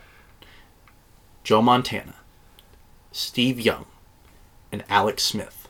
If you look at those three guys, none of them had any issues. So, after having the whole Colin Kaepernick incident, they were trying to almost re like go back to their old image of being clean cut and having the good image on their team where Jimmy Garoppolo was always to himself. He didn't speak out, especially being under Brady. He didn't say, "Oh, I hate how True, but I'm don't- getting I- playing time," but he would always say that it's great that I'm under him. I'm learning so much. But now that he's over in San Francisco and he's dating what's her face, okay, well, I don't know if they're dating. now- they went on. they went on a date. You can go ahead and ex- assume what happened. but who he goes on a date with him is. I don't think that should accurately depict what kind of person. But I'm is. saying he went on the date, then he went ahead and spoke out about how much him and Tom Brady went ahead and butt heads. Yet, for all the time that he was over in New England, he was saying how great everything was and how the opportunity is fantastic. Well, I think- at the moment he branches away, he's going to go ahead and say how he hated it there and that's why he wanted to get away. I think I can confidently say almost ninety percent of that though is with anybody on any team that where they may not be happy or they may not be content because there's almost an obligation when you sign a contract with the team. You can't badmouth them. But even still, you can still have a competitive edge to yourself. You can still say, "Oh, I want the starting position." Correct, but I also think I think also a lot of it had to do with them being the Patriots. It, Oh, yeah. with them being the organization they are, you know, anyone badmouth the Patriots that's on the Patriots, they'll they'll get rid of you just like Oh, that. yeah. They won't hesitate. I mean, that's just kind of how it is in there. But I mean, even still, the fact that there wasn't any hint of there being any sort of backlash between Garoppolo and Brady. He always praised him every time he was asked about Brady, even after he was traded to San Francisco and actually played there. He talked about how everything that he learned from Brady is helping him as a quarterback now. Yet now we're in off season, he got this big contract he's talking about how he said that he always felt that he was better than Brady and that they were always butting heads and he wanted to go ahead and kill him. Like, where is this coming from? Like, this clean cut edge player that San Francisco was expecting to get, I don't think that they have it anymore because Garoppolo got a little bit of uh, an ego to him now. That he's the big starting quarterback. Well, he got paid like a big starting quarterback. So Now let's see if he can prove it. But speaking of uh, big time quarterbacks, uh, Jameis Winston, can we can we talk about him real quick? I don't know what's going on with that man. I mean, like, I how- mean, I know what's going on, but like I like I mean, we're talking about teams that are giving people so many chances. I mean, the Browns with Josh Gordon. I mean, if we want to go back to a little place called home and we get uh, Justin Blackmon in there, a name that people probably won't recognize. Um, what's throw, up with throwback uh, Justin Blackmon's last actual season he played. I was working at a restaurant, um, a little restaurant called uh, that rhymes with uh, Hoobie Wednesdays. Um, I worked there, and Justin Blackmon was actually uh, at the bar, and he was downing Crown and Cokes, man. I like watched it, like, and this is on a weekend where you think like either they'd be practicing or getting ready for a game, and this man's sitting at a restaurant in the mall, and he's downing Crown and Cokes, like. I think that was when like a lot of people started to realize like you know we had a problem. Talk about so much wasted talent, man. I know, like there's so many players that have all this talent and we we pay them so much money to entertain us. Yet they're using all that money to go ahead and pretty much end their careers. And I find it really strange that Jameis Winston is acting the way he does. It's like he forgot that he's an adult. Like I, I don't understand, especially when this team is putting so much faith in you being their quarterback. They have made that very clear. They've gotten rid of all the backups that could have potentially gone over him. Yet he's going around and messing around with Uber drivers and stealing stuff from Publix. It's like I don't I don't understand where the stopping point is for him because I mean like with Josh Gordon, yes, he did have a alcohol and drug problem, but he went ahead and got that taken care of. And for some reason, the Browns decided to go ahead and keep him on the roster, but he's actually doing better for himself. It seems like Jameis Winston, he still has that high school jock attitude to where anything he does, everyone will just say, "Oh, he's the jock," and forget about it. Well, I don't think it's forgetting. About, uh, I don't think it's forgotten about. Like people aren't forgetting about it. It's just like they're not having him pay the consequences for it. They'll go ahead and hit him with a fine that's nothing for him, and he'll go on with his day. Because I think, if I'm reading this correctly, I think he only has like a one game suspension. No, it's a three game suspension. Oh, is it a three-game? It's a three game Okay. suspension. Oh, who I'm thinking about is the one game is um, it's on the Jags. Oh, uh, Dante Fowler, right? It- yeah, Dante Fowler Yeah, suspended for a he game. he has the one game. My bad. But even still, three game suspension. What is that to his contract? I mean, Nothing. I don't know, man. I just think players need to stop fucking up. They need to realize the spotlight they're in, and it's a little bit of everything. It's you know we try to we we say and we like to think we hold them to a higher standard, but then you know sometimes justification doesn't come in order, and And money comes into play. money comes into play, and it's it's become the norm now, and it's not okay. But I mean, like, we can stand up and we can try to make a case about it. We can, you know, either you know pro- protest however you want to try to do it and try to make the change. But ultimately, you know, it it's not up to us to make that change. It's whoever runs the league. It's you know it's whoever's in charge of the whoever said organization or league to do something about it. And I mean, I agree. A lot of that's needs to change, and it's you know the fact that left and right. It's become the norm to see domestic violence charges Which it's or awful. gun felonies or you know something like that like i just i'm just tired of it being the norm where like i would have never thought as a kid like you know like seeing like you know uh, another lineman or you know nfl player you know arrested uh, abusive charges you know whatever and I mean, talking about that, was it LeSean McCoy is now under that investigation? Oh, I mean, he's been under that since last season. I was gonna say it, it happened almost two years ago. yeah, now. it's like it, it happened. Everyone still talks about it, and yet nothing. Like we're not being updated on it. It's just kind of like the whole like national anthem thing, and I, I hate that that's been dragged out so long. And I feel like it's an issue that should have been taken care of a long time ago. And I mean, you and I were talking about this earlier. I mean, why can't the NFL realize that this is something that they could go ahead and fix real easy? Yet, I know that some of these players have their stances and they want to go ahead and uh, stand up for what they believe in. But I mean, the NBA, they took care of this like 20 years ago. There was a player that played for the Denver Nuggets, and he decided that he did not want to stand for the national anthem because he wanted to go ahead and promote his own religion because he feels like being with the national anthem was disrespecting himself and religion in general. But the players backed him up. They were like, listen, we'll go ahead and take care of this. Next season, taken care of. Nobody talks about it again, and the entire NBA is completely behind it. The NFL, they see people kneeling, and next thing you know, it's like they're not standing for what our country believes in, but yet they're going out into a public where they can't even feel safe. It's just it's something It's something that's that a lot been big- taken care of. It's, I mean, yes, but it's also something that it's with what they're what they're standing up for and what they're trying to clearly make aware is the problems that are happening in this country. They're obviously much bigger than football, Oh yeah, and it's and I get that. I mean, I know that these problems are much bigger than football, but you would think that the NFL, trying to be a very progressive league, just like their counterparts with baseball and basketball, you would think that they would have a decision. And, and agreed. Agreed. I think and there should be some sort of agreement amongst the players too, because I mean they've been talking with the NFLPA for the past two seasons, and yet they still don't have some sort of agreement. Yeah, that definitely needs to come about.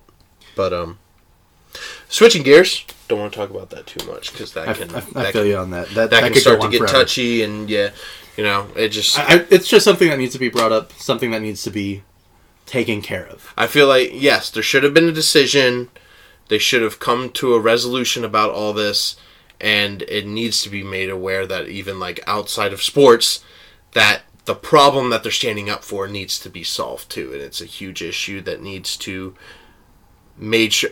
I'm pretty sure, especially with social media the way it is now, there's no way you haven't heard about what's going on. No matter what stance you may have, there's no way you haven't heard about it, and it just what's wrong is wrong, and it needs to be fixed, and that's bigger than sports, and that's a whole nother conversation we're not getting into. We're here for sports, and that's what we're going to talk about.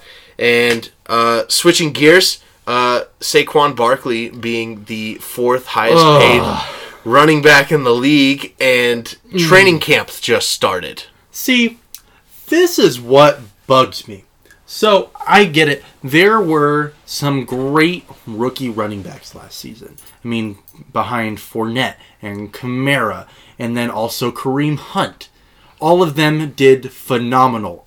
I mean, even with my fantasy football teams, I picked up Fournette just so then my buddy Joe wouldn't have Leonard Fournette on his team because he's a diehard Jags fan. I only drafted him for that reason, and he got me so many points that he was offering me trades that were ridiculous. I mean, he was offering me up Aaron Rodgers before he was injured just for Fournette. When I told him no, he went ahead and offered Aaron Rodgers plus he went ahead and decided to offer up Kamara because this was before he decided to take off.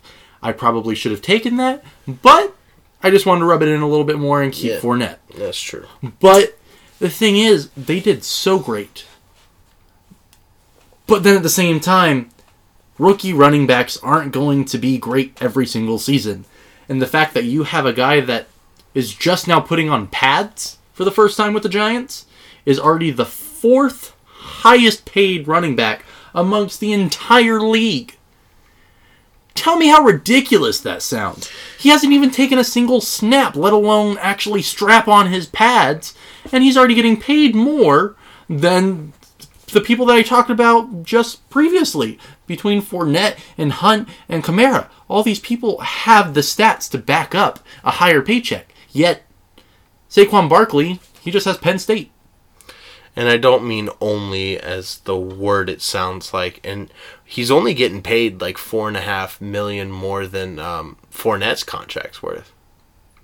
I think Fournette's contract was like worth twenty eight. Yeah, I think it was like 28, 28 27, something. I think it was twenty eight point three or something like that. But the fact that he's up there with LeSean McCoy and Le'Veon Bell. Le'Veon Bell, man. Steelers pay that man. He deserves it. I don't care what anyone says. You're talking about besides Antonio Brown? Oh no, they have uh, Juju Smith Schuster now. Which he caught me off guard too. I went ahead and picked him up just because Joe wanted him. And that man was the whole reason why I won the whole league. But you're talking about okay. Besides AB And besides the new up and coming Juju Smith Schuster now, you're talking about a man that was the rest of the offense. Pretty much because you know Ben can't run it. That big ass man can't run it. And you know DeAngelo Williams couldn't take on that whole But you're talking about a complete back. I mean, tell me something that Le'Veon can't do. He can paid. run the ball. He can run side to he can run sideline to sideline. He and can run it up the middle. receive. And he's also a great receiving back. I mean, pay the man. The man deserves to be paid. And it really sucks too because it's like they want to go ahead and keep their core. Mike Tomlin wants to make sure that their core stays together, but at the same time, it's like you can't pay them all the same amount, which is awful because I mean Le'Veon Bell. I mean he knows what he's worth. That's why he keeps on fighting to get the paycheck that and, he I, And I'm not buying into this thing where there's people like, oh, well, his attitude needs to change. Da, da, da. I'm sorry. I know what you're saying. He wouldn't have the attitude if you gave him what he's worth. Because, like, I mean- I'll tell.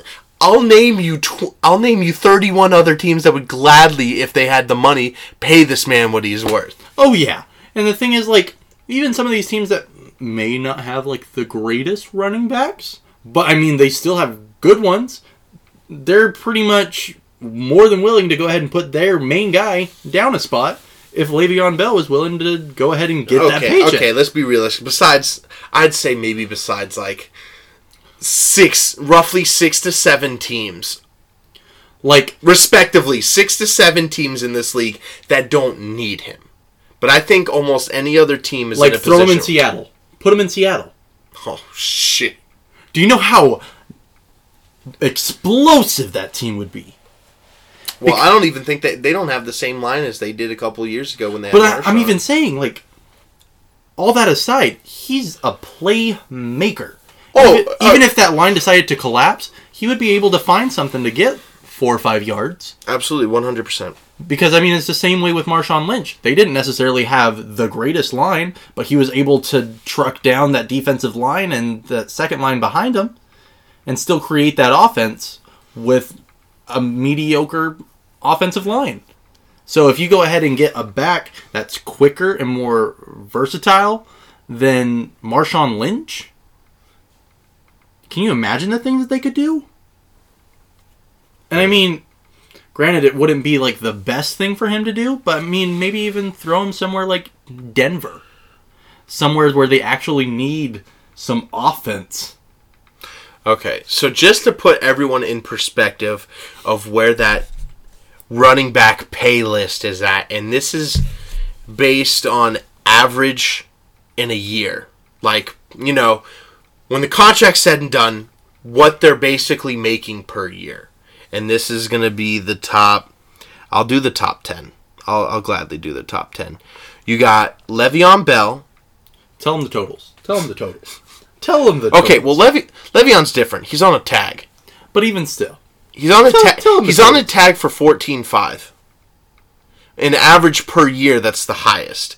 The next one is Devonta Freeman, who average year is all the way down to eight two, which is almost half of what Le'Veon's making this one year. But again, that's a franchise tag. So as far as like actual con on contracts go, Devonta Freeman right now per year is the highest paid running back at eight two. Uh, LeSean McCoy is next at number three at eight mil. Uh, Saquon at number four with seven point seven. it's just those three that you start off with. Like they have great track records, and then Right behind, right behind Saquon, you got uh, Jerick McKinnon with the Niners at seven five. Eh. Leonard Fournette right under him at six seven, and I want to correct myself. Uh, his total value contract was twenty seven, not twenty eight. not far off though. Right underneath him is Lamar Miller. Really, Lamar Miller at six five, at six point five. Um,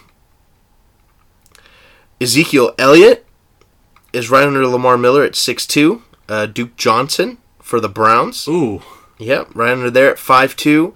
And then at number ten, everyone should make more than Duke Johnson. at number ten we got uh, Bernard Giovani Bernard with the Bengals at fifteen five. That's just an awful list. Actually, I do want to throw in a number 11 just because uh, it's the second Browns running back, Carlos Hyde at 15 too. You got two The thing is, that's such a sad list.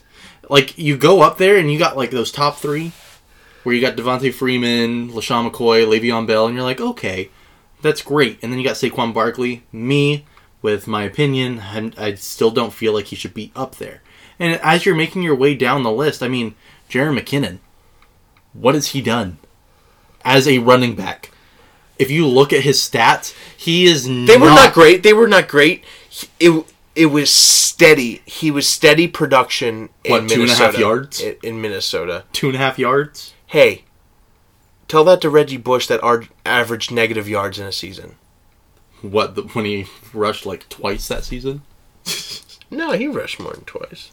But as you just go down that list, you just start realizing how these running backs are getting paid. Like, just think about some of these other running backs throughout the league that probably should be making more than Duke, Duke Johnson, All right, just to put this in perspective, Todd Gurley. Todd Gurley. Todd Gurley, arguably one of the best running backs in the league right now. We saw that in Madden today. We did see that in Madden. I was playing Madden Ultimate Team. Uh, Took off. took off. Todd Gurley. I mean, you would put him in. Would you put him in top five running backs in the league right now? Oh yeah. Would you, would you put him in top three? Mm, yeah, actually, yes, I would. Le'Veon Bell, Todd Gurley, and then if I had to throw another one, a healthy LeSean McCoy. There, either LeSean McCoy or maybe a non court date Ezekiel Elliott. Okay, I was gonna say Zeke. Uh, whether you you hate those cow you whether you hate them boys like or you even, love them. even if I had to throw the top five, you got Le'Veon Bell. Um, you'd throw in Todd Gurley. Okay. Todd Gurley per year is the 23rd highest paid running back. Making what? Well, like- he's still on his rookie contract, mind you. But even still, Saquon Barkley just started his rookie contract, and he's the fourth highest. You know Todd. Gurley's rookie contract totaled out at 13.8. He's only getting paid 3.4 mil a year. And Saquon Barkley, for those that didn't know, he's getting paid 31.1 mil and he's averaging 7.7 mil a year for 4 years. Do you know how much that hurts me? Because the thing is, that's, that's when you know that your draft position matters. Because Saquon Barkley got taken at two, Todd Gurley got taken at ten. Yeah, the differential is ridiculous. Like that. if you don't get paid like top 3 or top 4, you're basic like the the, That list proves it the right different the difference that drops it's ridiculous. Tell me this. Granted, it probably doesn't matter now. Where's Trent Richardson on that list? If he's even on there, I want to know that. trent richardson is he even still relevant That's the thing. He never was relevant. He went ahead and went from Cleveland to uh, Indianapolis, and then he just kind of fell off. But the thing is, I want to know if he was still getting that money though, oh no i don't think so. because I mean, he was a top draft pick. I, I believe he was a one, i'm not finding him if I'm not mistaken. I am not finding him sir Not on that list. Mm. Hmm. At least the list i'm looking at right now i'm, I'm not finding him See, and the thing is, I'm typing him in on ESPN, and it's not even giving me a search result. That's really sad. Because I mean, like he was a top player, and all the things that it's giving me is his highlights from Alabama in 2012. That's the only thing that I'm getting when I put in Trent Richardson, and that's the sad fact. So many people will go ahead and expect such great things from these people, yet for some reason, you get put with the Browns, you don't have a career. all right this is what we're gonna do we're gonna it's pushing 1 a.m Wrap up. uh, we're gonna wrap this up. Uh, Yeah, we we're gonna wrap wrap this up NFL style, and what we're gonna do is we're gonna go through each division, Make our selection.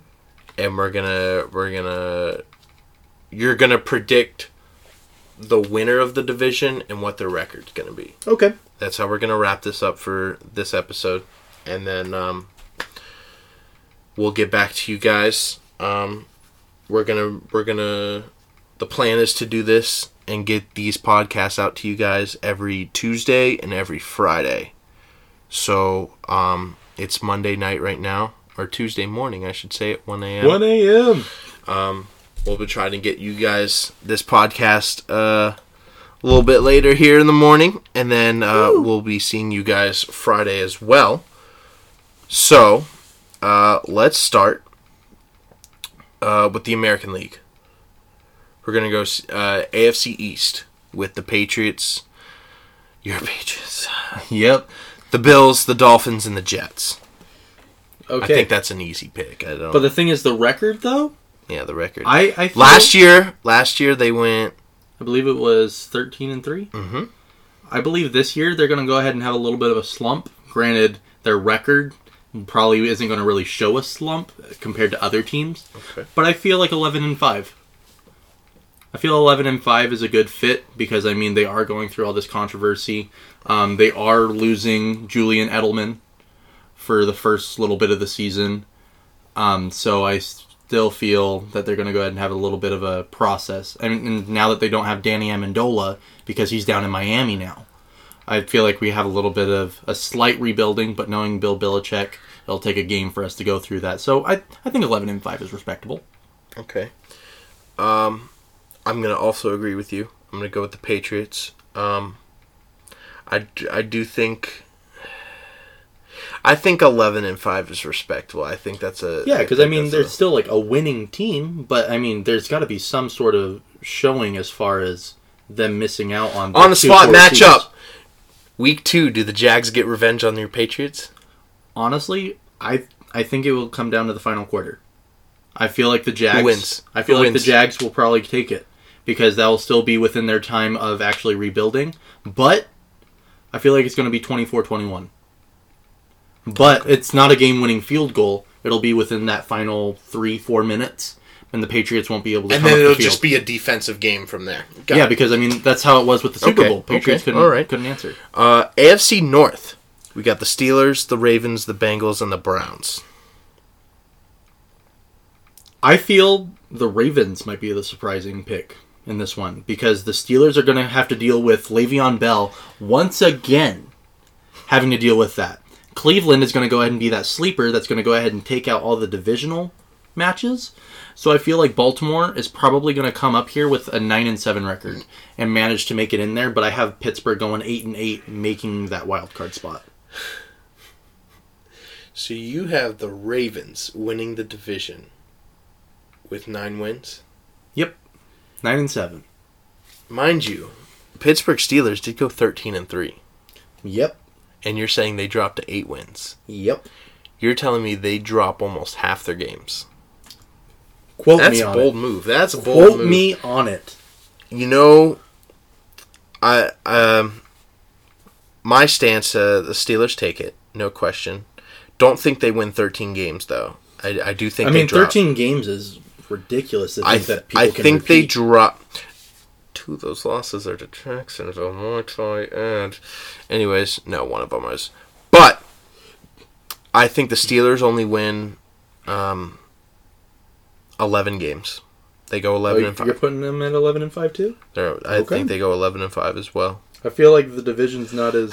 10 and 6 or 11 and 5. But if I had to like put money on I was gonna say like if I had to take one, I'd probably put 10 and 6. I, I, If, if we had to take your point of view, I still think Baltimore is gonna come with a low. but you know what? You know who I think comes in second in that division? You're gonna put Cleveland up there.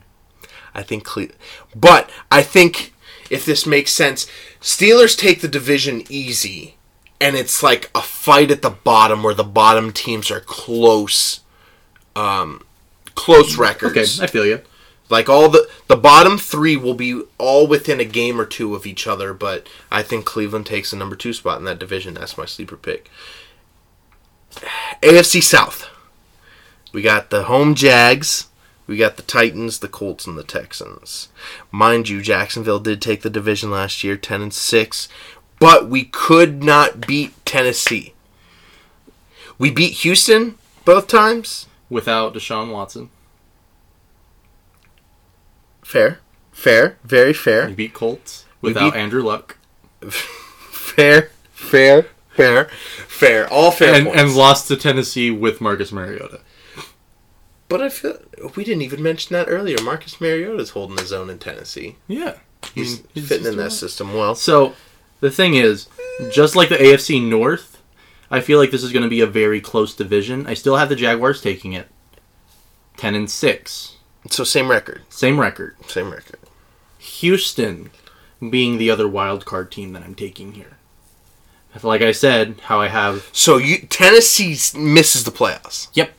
All because of divisional wins. Because I feel if Andrew Luck is playing as well as they're making him come out to be on SportsCenter and ESPN and all that good stuff, I I feel like he will go ahead and tear up that defense. Even though they just went ahead and added, um, who did they just add? Malcolm Butler. They went ahead and just added Malcolm Butler, and I feel like Marcus Mariota isn't going to be willing to share the throne with Dion Lewis. I feel like there's going to be a little bit of a disconnect there. Fair. So I feel with that, Tennessee is probably going to go like seven and nine. Seven and nine is probably a respectable area for them. I have the Colts coming up at eight and eight. Jags ten and six, and then I have Houston coming at nine and seven, taking that first wild card spot, and having Pittsburgh taking that second wild card spot at eight and eight. Okay. Um, I I do think, my honest opinion, I I don't think Andrew Luck gets in enough rhythm to try to get into a playoff spot in the division. I think it's been so long for him. It, it takes him a while to get into rhythm. And maybe even late season, you know, he starts to feel the rhythm, but it But may be a little too too late. late. Okay, Um, but who do you have winning it though? That's the question. Because you got all these all these teams have phenomenal. Well, I hate doing what ifs. I hate doing what ifs, but Then be it's, straight. It's my thought. straight with it. If Blake continues to produce like he's he's been starting to show, like you know, he had a great game against uh, the Patriots in the Oh yeah, he conference had, he had a great game. I mean, He, was- he had a decent. I mean, compared to I was honestly been- worried. I was honestly worried watching that game. compared to how he's played before, he play. I think he played very well. If he continues this, there's no reason the Jags can't take the division. oh yeah, but, but have the record. if at- it's if it's if it's a one year show, like I'm scared it possibly could be, I think Tennessee takes the division. really, Yeah, even with a healthy J.J. Watt and healthy Deshaun Watson, J.J. Watt can't stay healthy. Past two seasons, he's played how many snaps? not enough. I mean, g- I mean, he come did on, have a really awful injury last season too. That did- like that and was I'm not really blaming tragic. him. It, it is what it is. Your injury is what it is. You can't help it. Doctors can't help it. You know, it, it is what it is. J.J. Watt can't stay healthy. I don't know how Deshaun Watson's going to come back from an injury. He could come back the same. He could come back better. He could come back worse. But I don't. And I mean, Hopkins is getting locked up against whenever they play Jacksonville. So I mean, But what do you have the record for Tennessee though? If they're taking the taking the division, what do you have them at? I say they stay the same as last year. I think the Jags stay at ten and six, and I think Tennessee takes the wild spot at nine and seven. But I thought you just said that you had Tennessee winning. I'm saying if Blake Bortles doesn't Oh. continue his If he if he's a one trick pony yeah, for that one year, well not yeah, but yeah, yeah. One if he if he's had his one season wonder and he goes back to being the Blake Bortles that we didn't even know could be a starting quarterback, then yeah, Tennessee takes the division, and and the Jags may do uh, actually if Blake doesn't produce, the Jags do worse than ten and six, and I think they finish third in the division. But if Blake Bortles can but hold his Houston own, though, right? wait, what? If the Jags went ahead and fell, fell If the. Jags flop, Tennessee takes the division. but I'm saying who would you have at that second spot? Would you Oh, have it- Houston. Houston, okay, Houston, absolutely, That's what I thought. I just wanted to absolutely. And then it and then it's the Jags, and it's the Colts. Um, move this along. AFC West. You got the Chiefs, Chargers, Raiders, Broncos. I think. Ooh, I think the Chargers take that division. Really? Yep. See, I would have said uh, Jon Gruden goes back to his winning ways and Oakland takes it because Oh, because they got Jordy Nelson. they got Jordy Nelson and then you got uh, Derek Carr still having to show up his brother and just getting that ring. I mean, granted, David Carr wasn't. Much I mean, they have about. they have the receiving core, but They have the receiving core. They have Marshawn Lynch. yeah, and then- but even Marshawn Lynch hasn't been the Marshawn Lynch since he retired. But I'm saying you also have a defense to back it up. True, they have a they have a talented defense, but Just Derek Carr needs to stay healthy Derek Carr needs to stay healthy, because they don't have a good enough backup. and they need to be able to produce. Excuse me, some sort of running game. They they need to they need to produce a consistent running game in order to be able to do something. Otherwise, the, I think the Chargers take that lead, take that division. surprised that you didn't go with the Chiefs. They lost their offensive coordinator. They I don't believe in Patrick Mahomes. I 100% do not. But I'm saying even relying on Kareem Hunt and Tyreek Hill. You have a you have an NFL quarterback who's a baseball player. I'm not saying baseball players can't play quarterback. Russell Wilson. I'm also saying that Tom he Brady. sidearms it. I've seen so much footage of this guy, and I I don't trust his throw. I I don't trust him. If he proves me wrong, he proves me wrong. But I do not think Patrick Mahomes is the guy. I don't I don't see them winning more than eight games. But how about the Chargers that you're saying are going to win? How many games do you do you have them at? I have them at ten and six. Okay. I was going to say I have the Raiders at 10 and 6. And honestly, I would have had the Chargers at 2. I Because, uh, they're- I they're would have the. Char- Chargers at one, Raiders at two, Chiefs at three, and unless Denver's figured something out, because And you know they haven't because all they have is Case Keenum. Dude, the, did you know the Broncos were one and seven on the road last year? They could not win a road game, And what was and they only went five hundred at home. They went four and four at home. So what is that telling you about their record? It's awful, and they're bringing in a brand new quarterback to learn a brand new system with no receiving core, and they went ahead and got rid of their. Okay, back. so then we throw this. Who do you think? So, so we have we have the Patriots taking their division. Mhm. We have this. We have this. You think the Ravens? I do have the Ravens. I think the Steelers take the AFC North. Um, we have the Jaguars coming out of the AFC South and AFC West. I have the Chargers, but you have Oakland. Mhm. Who do you think comes out of the AFC to go to the uh, to go to the Super Bowl? All right, so you ready for this? So I feel both wildcard teams do not make it at all. I feel all of the respective winners all make it. Okay. It hurts me saying this because I've watched this happen. Baltimore upsets New England. So you're saying the Baltimore's going to go to the Super Bowl? I'm not saying they're going to the Super Bowl. I am just saying that history repeats itself. And every time New England has played Baltimore in the playoffs, Baltimore is always won by a touchdown. And Oh, so you're saying if they play them, they'll be knocked out in the playoffs by they will be knocked out. Okay, so who comes out of the AFC to go to the Super Bowl? Tell me them Jags. Come on. I Tell do, me them I do have the Jags. I do have the Jags. But the thing is, it will be very slight because they are going to be playing a Baltimore team that honestly probably didn't even think that they could go to the playoffs, let alone beat Brady. So they're going to be coming off of that high. But then you also have the Jalen Ramsey hype train. The man's an animal. So I do feel that the Jaguars can go ahead and take. I think the AFC Championship game is a rematch. really.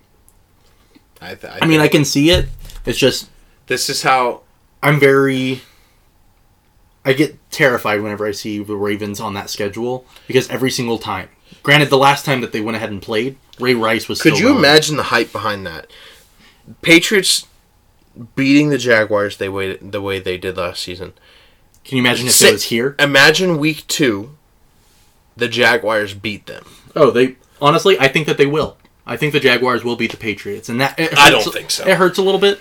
It hurts a little bit for me to say that, but I, I honestly feel like they have the ability to. It's there. But could you imagine that hype the AFC rematch between those two teams. But We would hear nothing but Jalen Ramsey for weeks. we already hear nothing but Jalen Ramsey. I think Who do you think's coming out on top? I don't know. It's hard, man. It's Because you're saying AFC Championship's going to be a rematch. So is Myles Jack going to be down or not? Myles Jack wasn't down. but you know what? Do you think history is going to repeat itself again? It will. Okay. I think the Patriots are going to go back to the Super Wow, Bowl. who would have thought? As much as I don't the want Jags to, fan is taking the Patriots, Yeah. and the Patriots fan is taking the Jags. yeah. Who I would have know. thought? I, yeah, I know. Well, listen, it's the Jags, all right. We don't have luck on our side, and we don't, you know, things don't always go our way. So, Okay. um, But just think, it would kind of just add to it more. If you got to the Super Bowl and then you don't win, talk about not having luck. exactly. NFC, All right. NFC, NFC East. Ooh. Got the Eagles, Cowboys, Redskins, and Giants. I have. I know. I'm I'm a little torn here. I, I, th- I, th- I have I have Philly taking the division again. I don't think they go thirteen and three, but I think they take the division. Go. I think they go eleven and five. see. I feel like the Giants are going to be at the very bottom, the division. Saquon Barkley. Really? Saquon Barkley is going to have a great individual season, Okay. Hmm. All right. but the Giants, I feel, are probably going to go like five and eleven. So they'll only win two more games than they did last year, and they don't, and they, and they'll have Odell. Yeah, because you know Odell's going to get hurt. so, if I had to pick, ooh, listen to this. I think Philly takes. Listen to this. division again. I have Philly and Dallas with the same record They finish same record. At ten and six. Okay, but who? Oh, so then who has the better division record? Philly is going to have it, but Dallas is going to have that wild card spot. Okay, because they both finished with the same division record of five and one last year, but, But Phil- Philly Philly, had had, four record. games on them. Um, so I think that they just have the same record, but Philly has the better division. fair. NFC North. What is it going to be, Kyle? How about the Bears? Uh, I think the Bears finished last. I think I roughly talked about this earlier in this episode. Uh, the Vikings take the division once again. Uh, Green Bay's not far behind them, and then Detroit and Chicago are at the bottom of the bunch. But I do think, in order, it's Minnesota, Green Bay, Detroit, Chicago. I think Chicago wins six games this year, though. I think I can agree with that. They're on the rise. Um, they finished five and eleven last year, So, I and mean, we're, we're up one more adding receiving weapons to our game. And you know, I know it's hard to believe because I didn't know it till the end about the end of the season. Chicago had a top ten defense, but we were just on the field so damn and the much. thing is, you you guys have some a good duo at the running back position. yeah, we got the lightning and thunder, but how long that's gonna last, I don't know. Well, that's the thing. It's just like they were still trying to get their rhythm. So I I, I feel like that uh, six and ten record. That's totally right to think. As far as Taking the division. taking the division, I I do have the Packers. I mean, it's kind of just how it goes. But I have Detroit coming in second. Wha- Listen, listen. I know you don't believe in Dalvin Cook. I know you don't. It's not Dalvin Cook. It's I don't believe in Teddy Bridgewater coming off of that injury. They have Kirk Cousins. What are you talking about? Oh yeah, he, You duck! Redo this again. Okay, Kirk rewind. Cousins is at the helm. Whew, okay. So we got Kirk Cousins. So That's what you were talking about earlier. I'm like, why is he talking about Teddy Bridgewater? They got Kirk Cousins. okay, I completely forgot about that. That's Uh, like all right. So who takes it? man, I feel really bad. Okay, Minnesota's taking that one. Okay. Um, but I have Packers coming in second, but I don't have them going to the playoffs. Okay. So there's no wild card. in that No wild card in that Okay. one. But I have Minnesota going twelve and four. Okay. All right. Fair. Respectable. I think Minnesota. I think they only lose. I think they only win one less game than last year. I think they go. And weren't they at twelve and four last year? They were 13 and three. okay, so we both have them at twelve and 4 Mm-hmm, Nice. Uh, NFC South. Tampa Bay's going to be at the bottom. Oh yeah, they are. You know what though? This division, they were all really. No, sorry, I'm reading that wrong. The top three were all within a game of each other. I mean, talk about a tight race last year. Oh yeah, and weren't they all fighting just? And, I, and if I'm not mistaken, it was Carolina and Atlanta. I think the last Yeah. game of the season, and they were fighting for that. and they were fighting for who was going to play division. no, they were playing who was going to get wild card. That's what they were playing for. All three of Because all three of them got into the playoffs last year. Oh, did they? Mm-hmm. So they were just playing for which wild card spot? Because I know the Saints got the Oh yeah, they got division. because you know we got to talk about that final reception. Dude, New Orleans went seven and one at home last year. Who did? That's yeah, who dat right? Um, I think I don't think three teams make it this year. Oh yeah, no, no, no, no, no. Um, I do think the division stays in the same order though. I think the Saints win it. Carolina's right behind them. I think Atlanta's next, and then Tampa Bay. Atlanta, um, they did lose. I know they still have Julio, but they lost Tyler or Taylor Gabriel. And I know that he was very effective. He, yeah, team. he was their he was their slot receiver. Um, Do they still have Sanu though? they do, Okay, so but I think take on more I think. Sanu is it's he's wish washy. and that's too much of a. That's too much for him to take on. Yeah. So I do think division stays as is. I think New Orleans wins the same amount of games. I think they go eleven and five, but it's not a tight race. Oh yeah, I, Like I it was this I don't think year. it'll be a tight race. I think, I think the same thing with New Orleans taking it. I do believe in the same record also, but I feel like Carolina, they're going to get cocky. They're going to start off strong, and then they're going to plummet. Okay. They're going to go ahead and let's say win four straight Okay. at one point or another. I'm not specific about the Okay. time, but Okay. So they go on a little stint. but I, I feel like they'll probably finish off the season eight and eight, and everybody else will just fall behind that. And Cam Newton's probably going to get really pissy about it, and everyone's going to ask him questions, and he's not going to want to answer them, and it's just going to show on the field about how pissed off he is. Fair. But Fair. all I have is the Saints taking the division. Nobody else is moving in the wild card. So okay. Okay. NFC West is going to get interesting. Got the Rams, Uh-huh. Seahawks, Cardinals, and Niners. I do think this is going to get interesting. I feel like this is the tight race. I Seattle does not. Seattle doesn't get in the race to make the playoffs. I, I feel like they'll keep it close until the very end. I feel like if out of all these teams, Seattle's going to be the one with the worst record, and I, I want to say maybe like seven and nine. Rams, excuse me, I apologize. Rams go ten and six, take the division. Twelve and four, Rams, Twelve and four. They do have Brandin Cooks now. and they just signed him to an extension, so you know he has to prove himself.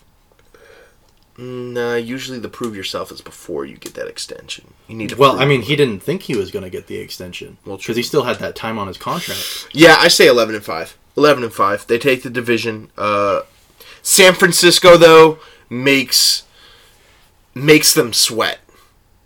Jimmy G's going to put him at ten and six, taking that other wild Let's card see, spot. let's see. Let's see. Because I mean, especially since he went. You know what? Depending on how, in my opinion, depending on how Dallas does in the NFC East, maybe San Fran takes that wild card spot with Oh. Jimmy G at the helm. Who did you have as your other wild card?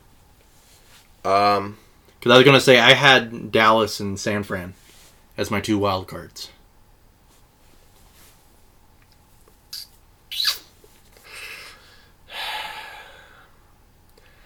I think maybe you know what? That's respectable, actually. Uh, looking at it now, yeah, I think Dallas, Dallas and San Fran probably the wild cards. If not, maybe Carolina makes that push for the wild card. I think it's between those three for the wild. Okay. I feel like San Francisco and Dallas is a little more solid, if you if you ask me, because I feel like there's not a lot for Carolina to go off of, especially now that Jonathan Stewart isn't in that backfield. This is fair. So, coming out of the NFC, I think.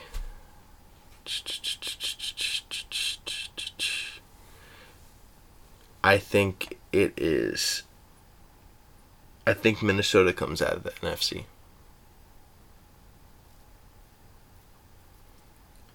Either Minnesota or Philly. Okay, so the way that I see it, those two wild cards with Dallas and San Francisco. Dallas is going to go ahead and face Minnesota. San Francisco is going to face Atlanta. San Francisco is going to knock out Atlanta, but Vikings are going to take out Dallas. So then we move on from there.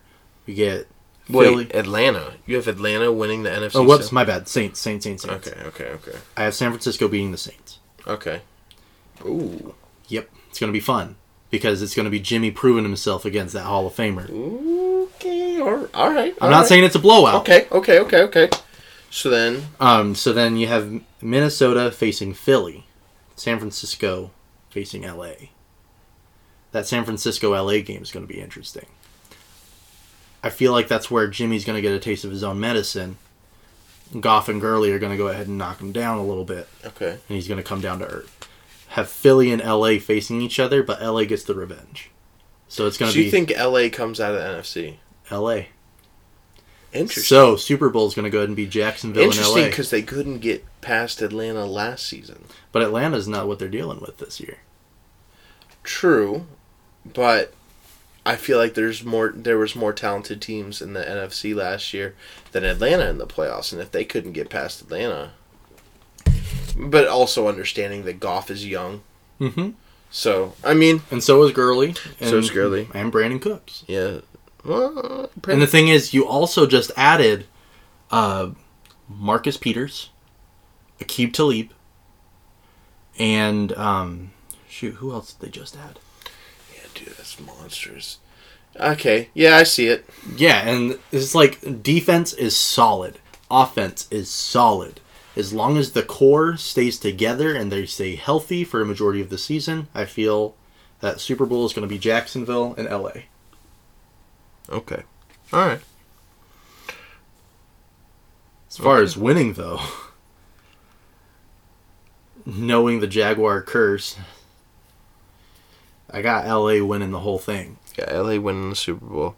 I mean, that's fair. Uh, I do think. I think it's a. I think it's a what. Almost was, and I think it's a Patriots Minnesota Super Bowl. But who's taking it? I, I think Minnesota takes it. Really? I think Minnesota takes the Super Call your score, though. What's your score? Whoo! It's a close one. It's a close one. I think. I think it's a three point game. I think Oh. it's. So you're following the Patriot trend. I think it's 24-27. So I actually have LA kind of leaving Jacksonville in the dust.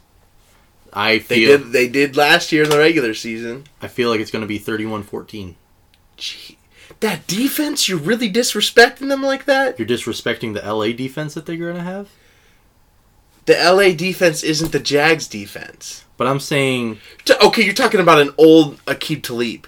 This not- is not prime Aqib I'm not saying that he's the focus. I'm just saying he was someone they acquired. Okay, But he can still hold it down. okay.